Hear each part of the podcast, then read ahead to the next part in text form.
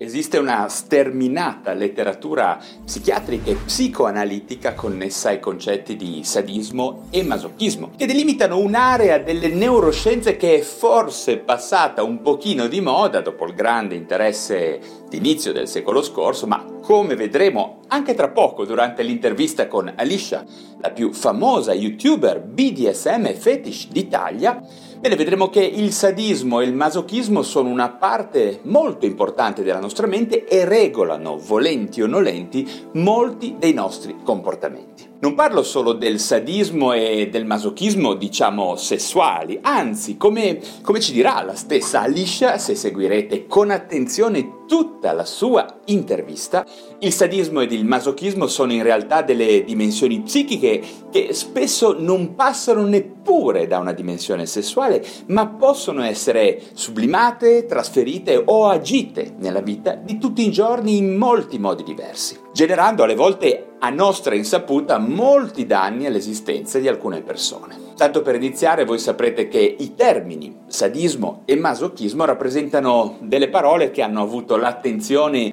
prima dai poeti, dai filosofi e dai letterati, ben prima che dagli psichiatri. Infatti sono terminologie psicologiche che derivano dai nomi degli autori che hanno abilmente descritto questi concetti nelle loro opere, ovvero il marchese Donatien Alphonse de Sade, eh, il famoso marchese de Sade, insomma, in particolare nel suo famosissimo Justine e le disavventure della virtù del 1788, e anche dallo scrittore austriaco Leopold von Sacher-Masoch, dal cui cognome deriva certamente il termine masochismo. Ma che cosa intendiamo sul piano clinico con queste parole, con sadismo e masochismo? Il sadismo rappresenta un tratto della nostra personalità spesso presente, peraltro in diversi disturbi di personalità come elemento trainante, in particolare nel borderline, nel narcisistica e anche nell'istrionico, bene, questo tratto mm, si definisce per la tendenza ad agire comportamenti crudeli, umilianti ed aggressivi verso altre persone, diciamo persone predisposte o obbligate ad accettare con il fine di esercitare comunque un controllo su di loro. Il comportamento sadico,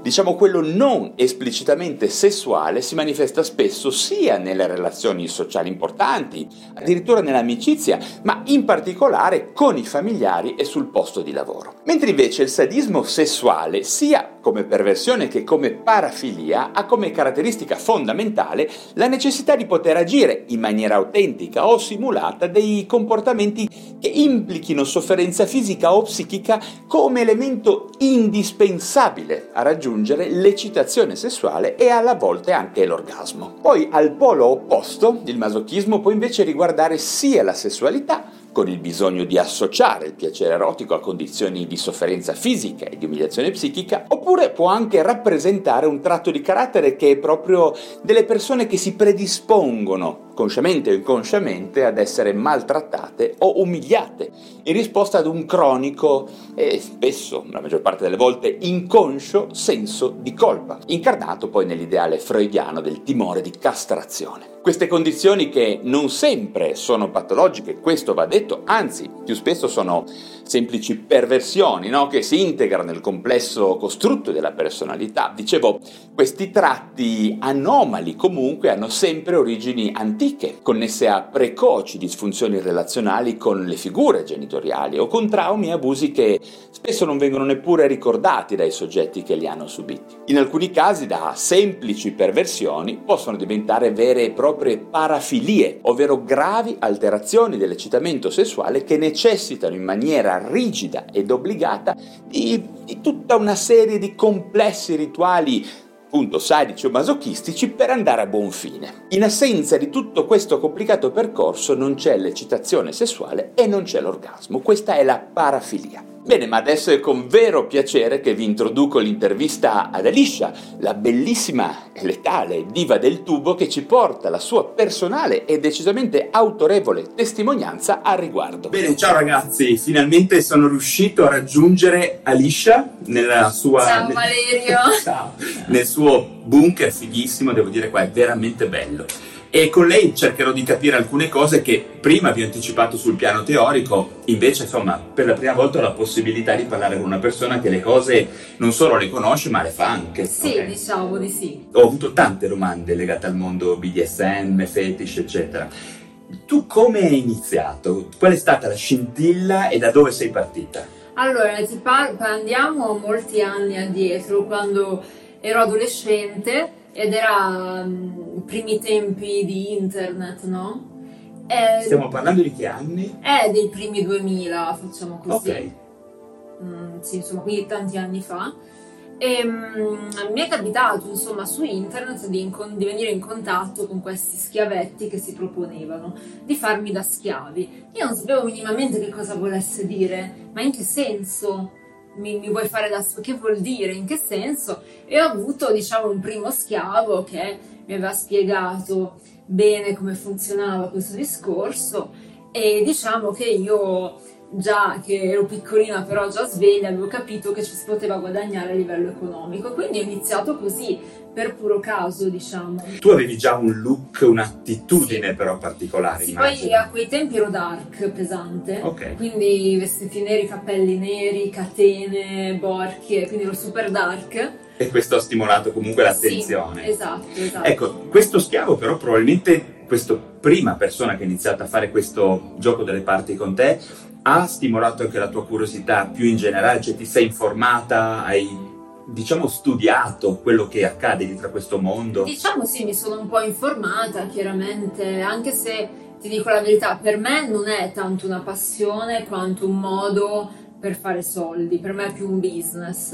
non è una cosa personale che io pratico nel mio privato, diciamo così. Ok, quindi nel tuo privato gli aspetti relazionali con i tuoi compagni sono piuttosto rivolti a una un approccio più normale, diciamo? Diciamo sì, un po' più normale. Poi io sono comunque una vera sadica, questo te lo posso questo dire. Questo volevo chiederti. Ecco, sono una vera sadica, però il vero sadismo c'entra poco col BDSM, nel senso che il BDSM, come ti spiegavo anche prima, è un gioco tra le parti.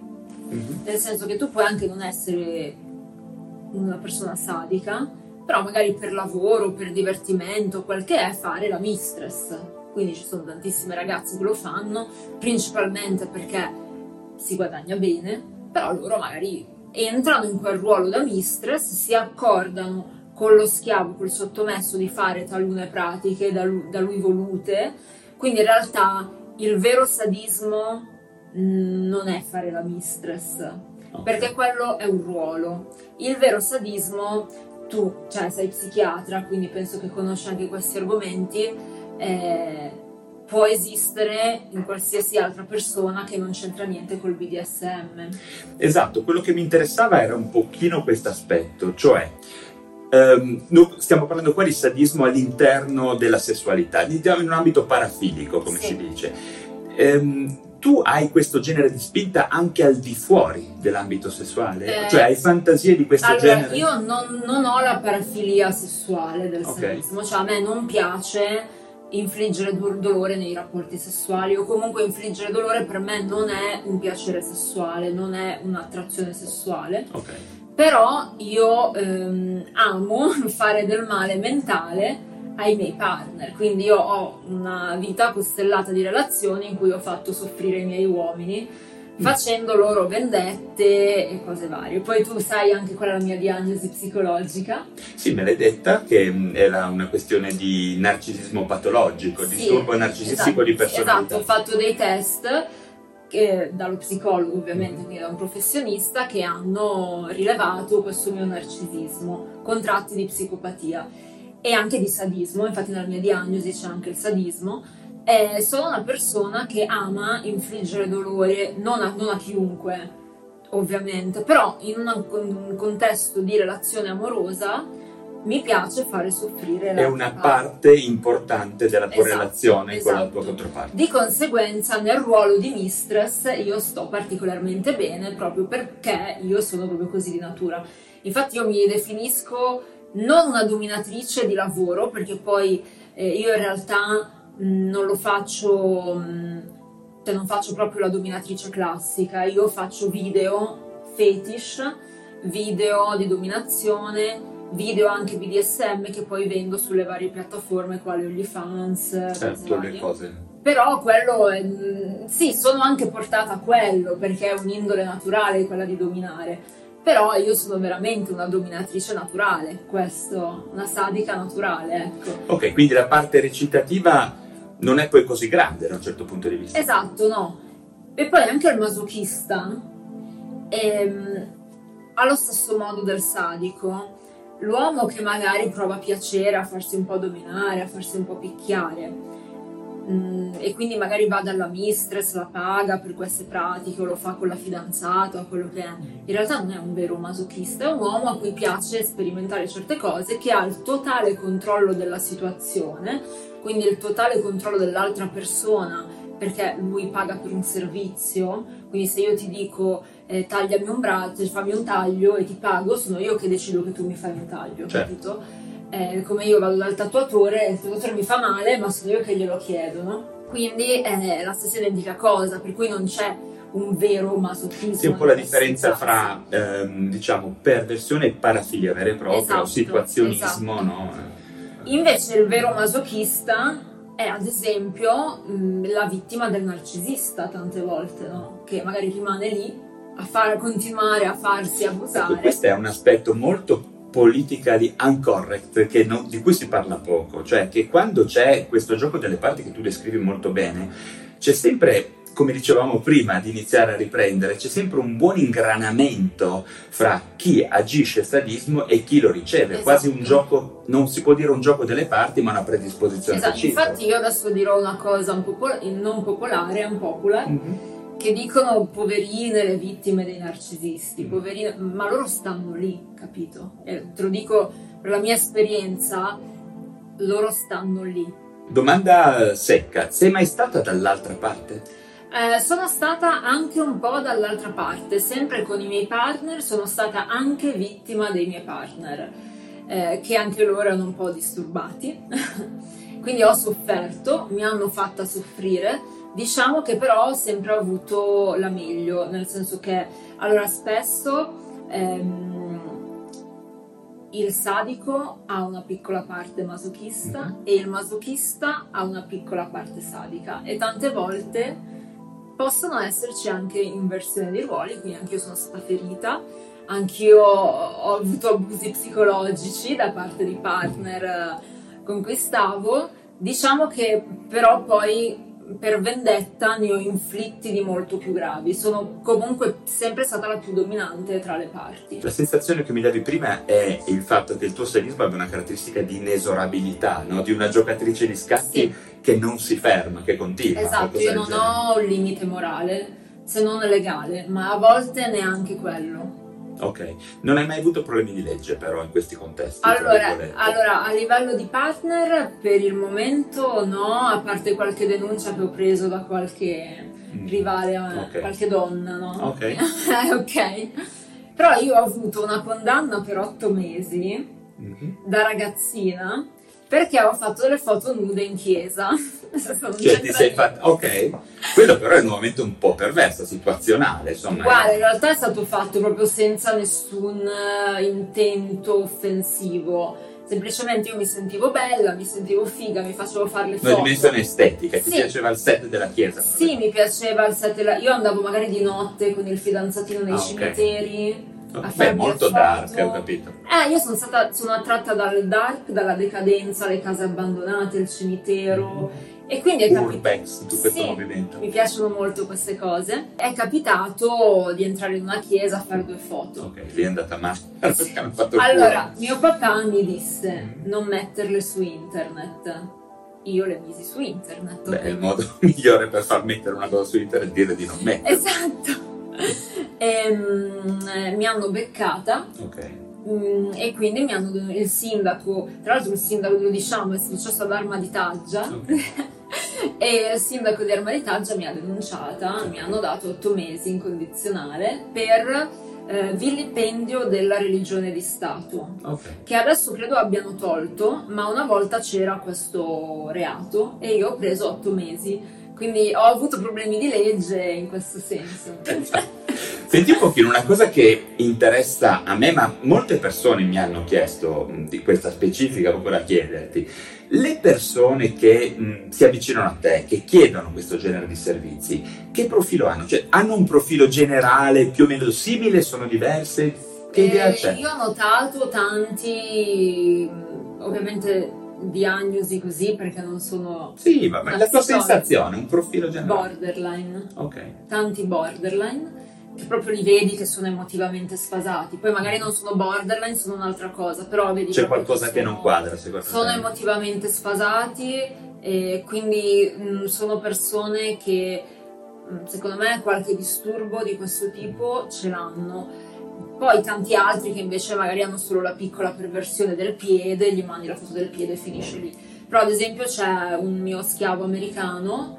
Eh, Tu quando parli schiavo intendi di una persona che ti paga per avere paga. questo genere di prestazioni. Esatto, però ad esempio questo americano è un money slave, quindi lui mi paga allora, la- Puoi dire cos'è perché mh, il probabilmente... money slave è lo schiavo finanziario e la perversione dello schiavo finan- finanziario è regalare soldi senza niente in cambio. Il niente in cambio è ciò che loro hanno in cambio, capito? Cioè Ok. il loro Il godimento. buttare nel- buttarli- verso di te. Per la propria padrona, Mm. neanche pa- in realtà questa è una cosa che lo fanno anche le belle ragazze, anche se non sono... Ma la questione sugar daddy... La sugar- questione sugar daddy è un po' diverso. Allora, il money slave dà senza niente in cambio, invece lo sugar daddy vuole la relazione. È come fosse un fidanzato, ok? Sì, la girlfriend experience Sì. pagata. quel- Esatto, esatto. Quindi un po' diverso. Invece lo schiavo Lì siamo nuovamente nell'ambito sadomaso. comunque. Sì.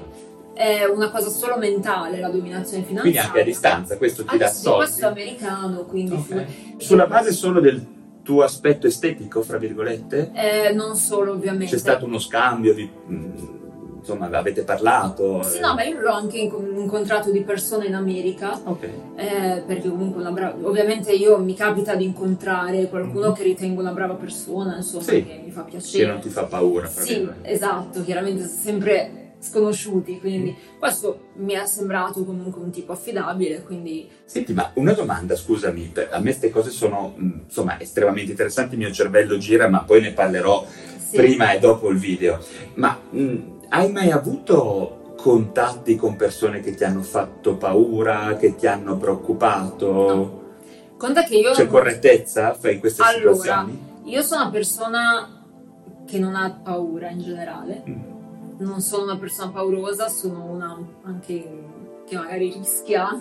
Corri tu stessa dei rischi? Sì, perché Beh, andare in America da una persona che non conosce, certo, non è il massimo. sì, non, non ho paura Mm. come gli altri, no?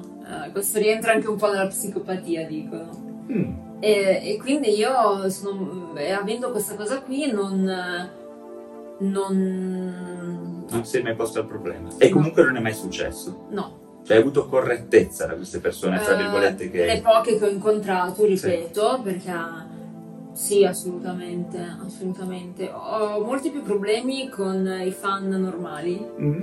ma non perché siano pericolosi assolutamente, però purtroppo mi fermano per strada, mi Ah, ok, ti riconoscono, E eccetera. quindi per alcune persone è piacevole questa cosa, io riconosco che loro poverini ci rimangono anche male, però è una cosa che io... Perché alla fine i miei fan, quelli di TikTok, YouTube, così sono ragazzi, ragazzine, tante ragazze, solo che magari essendo giovani non- sono un po' più sfrontate, perché l'adulto non viene a Sì, disturbare. però loro si avvicinano in maniera un po' più Loro sono un pochino più che magari scene che si mettono a piangere per strada, a volte arrivano le mamme che mi dicono puoi fare la foto con mio figlio o mia figlia, che io la soffro questa cosa. Davvero? Sì, ho fatto periodi chiusa in casa per questa cosa, la soffro. Sì, poi tu hai avuto anche diverse apparizioni importanti in Sì, televisione, quindi, quindi- insomma quello ti ha buttato proprio... Quindi questa cosa la soffro parecchio e ho, ho qualche problemino ad affrontare. Cosa soffri di più tu? Cos'è la cosa che più ti dà fastidio? Contatto con gli altri?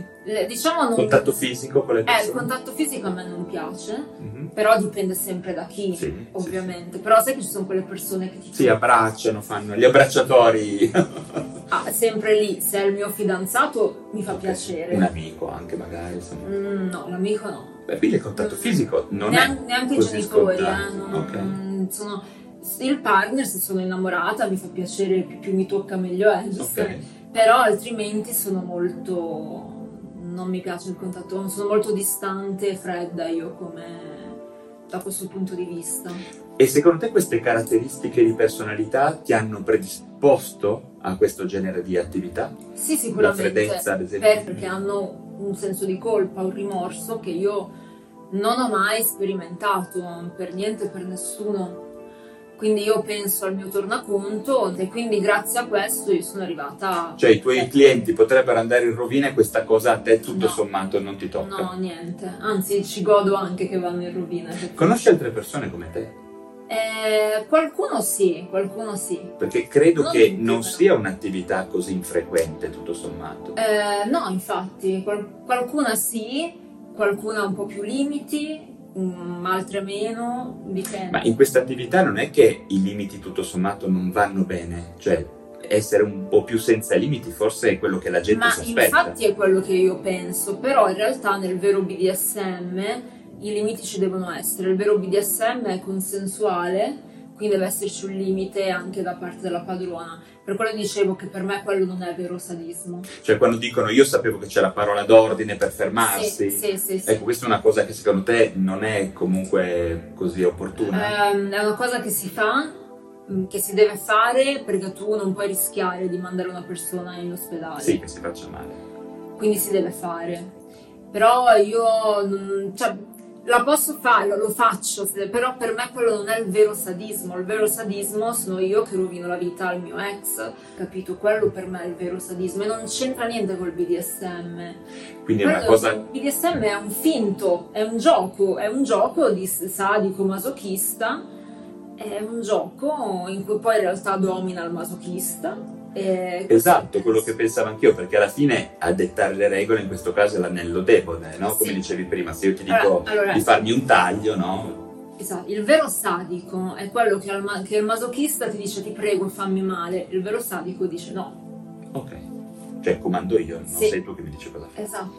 E di queste attività qua, secondo te, cioè di queste, di queste persone qua, quindi realmente che necessitano realmente di un, di un sadico vero e loro quindi sono masochiste vere, ce ne sono tante, così tante. E secondo me ce ne sono, ma non tutte nel BDSM. È Ok. probabile che qualcuno di loro sperimenti anche il BDSM. Eh, per esempio, questo schiavo americano per me è un vero masochista. Eh, Lui vuole quello da te. eh, lo vuole, però eh, diciamo che con me si spinge oltre il limite per cui si spingerebbe uno che gioca, Ok. ok?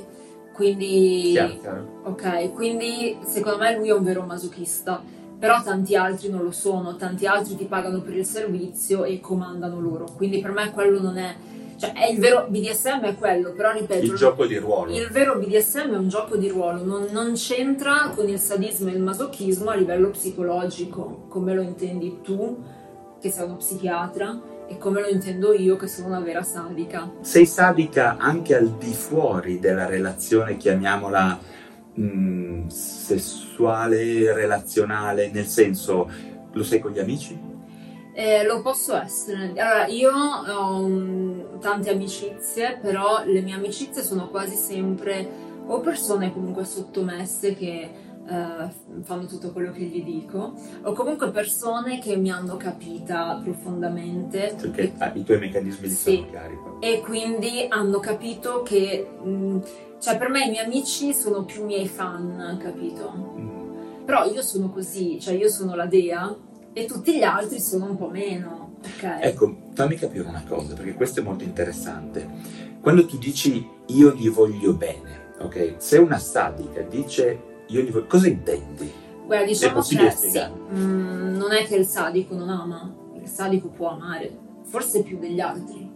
Ehm, eh, il sadico ama la propria vittima, è ossessionato dalla propria vittima. C'è un legame pazzesco. Però. è un legame. Allora, io, io credo di aver spe- sperimentato l'amore, veramente l'amore romantico, ossessivo. Per me l'amore è malattia mentale, per me l'amore è un'ossessione. Caduta dei limiti, qualunque cosa vale. È ossessione, per me è un'ossessione che andrebbe curata. Cioè, perché è un'ossessione a tutti gli effetti. In psichiatria si dice che alcune forme di amore sono psicotiche, Le- cioè le staccano sì. dalla realtà. Le mie sono psicotiche secondo me, perché io mi ossessiono totalmente al- a quella persona che diventa una mia proprietà, quindi lui è un oggetto, un animale, una mia proprietà e lui deve fare quello che voglio, io lo devo controllare completamente. Ora le persone diranno questo non è amore, lo psicologo dice questo non è amore, l'amore è un'altra cosa. No, quello per me invece è amore. Io l'amore normale, quello del volersi bene a vicenda, supportarsi a vicenda, mi sembra più il Lì compagno. ti sembra una recita, Mi sembra, ma neanche una recita, però mi sembra il compagno di merende che dice sì, ci supportiamo a vicenda, che bello, e finisce lì. Per me quello non è nulla di passionale. Per me eh, la passione è proprio l'ossessione. Io non, con- io non ho mai provato l'amore normale, però ti posso assicurare che io amo, ho amato follemente e oltre ogni limite al punto da fare anche del male a me stessa. Quindi in realtà ho sofferto per amore, ma più delle persone magari non narcisiste. Infatti chi dice il narcisista non ama, non è vero. Allora, se un narcisista non amasse, non si, oss- non si ossessionerebbe alle sue vittime, non diventerebbe uno stalker. Io sono, non so come voi definite gli stalker, però io sono stalker con eh, i fidanzati. Quindi persone che si ossessionano Sì, con la relazione verso Sì. l'altro fino a perdere la testa totalmente. Chiamarlo di giorno, di notte, cose del genere. Mm, non que- cioè io non sono tanto una che chiama perché mi rendo conto che rompi il cazzo all'altro, magari ti blocca, ok, no? L'ho, l'ho fatto, ma l'ho fatto, però mi rendo conto che non si fa. Però io proprio li perseguito facendogli cose brutte, ehm, facendogli terra bruciata, perseguito lui, le persone intorno, dei casini allucinanti, proprio a livello di persecuzione, proprio persecuzione. E mm, in questo senso dico. Cioè la tua forma di amore comunque passa anche attraverso il sadismo in qualche Sì, maniera. sì, sì, sì. Per me lui è un mio oggetto, è mio, Mm. come la mia macchina, è mio, no? Quindi deve essere controllato completamente, è una cosa di controllo totale. Per me questo è l'amore, non lo concepisco e non l'ho provato in nessun'altra forma. E hai avuto partner che hanno collaborato completamente in questo? Sì, sempre. Ok. sempre, anche se poi ti dico in realtà il partner che mi fa proprio ossessionare è quello che non si fa controllare completamente, ok. perché quello che si fa controllare completamente per me è uno zerbino, è sempre lì. Torniamo a quello che dicevi prima. A quel- può Cioè lui che sta schiavo, con... Ok. può fare lo schiavo, ma a me non, non mi crea l'ansia di dire non riesco a controllare questa persona. Non ti accende qualcosa dentro a Esatto. sufficienza. Invece quello che si fa sì controllare è sì un masochista, però ha qualcosa, ad esempio magari ha un disturbo mentale, per cui magari lui è schizzato e fa la trottola e tu non riesci C'è a... un germe di ribellione Eh, quasi. hai capito? Ehm, e allora quello lì mi prende perché dico, cavolo, questo qua non riesco a te mi sfugge dalle mani e lì si instaura l'ossessione. Eh, beh, guarda, senti Alicia, grazie davvero perché eh, io ti ho cercato molto sul web, poi siamo riusciti alla fine a trovarci. Sì, Perché devo dire che, a parte che quando cerchi tutti questi temi esce sempre lei, eh, questo sempre io. eh. però devo dire che è stato davvero un buon incontro, ha fatto piacere parlarti prima, beh questo è quello che poi vedranno anche le persone, alcune cose che mi hai detto prima forse resteranno dove ce le siamo dette Sì. prima, però ti ringrazio davvero tanto perché spero che questa tua testimonianza permetta di chiarire insomma a tutti quelli che mi seguono che cosa si intende realmente quando si parla di sadismo e di masochismo in questo senso nella relazione, nella sessualità, ma poi io parlerò anche di altre cose. Certo. Una cosa che voglio dire, se siete fra i pochi che non conoscevano eh, Alicia, seguitela sicuramente perché è quantomeno un canale peculiare e diverso da tutti gli altri eh. e soprattutto una cosa questa devo dirla perché chi mi segue sa che io sono musicista ho davvero amato i tuoi brani e credo che siano davvero bombe Grazie, quindi seguite anche la sua E musica comunque, diciamo, non l'abbiamo detto io e te, abbiamo scoperto di abitare vicini. Sì, devo dire Quindi... che questa è una sorta di destino, di predestinazione. Forse mi curerà, vedremo.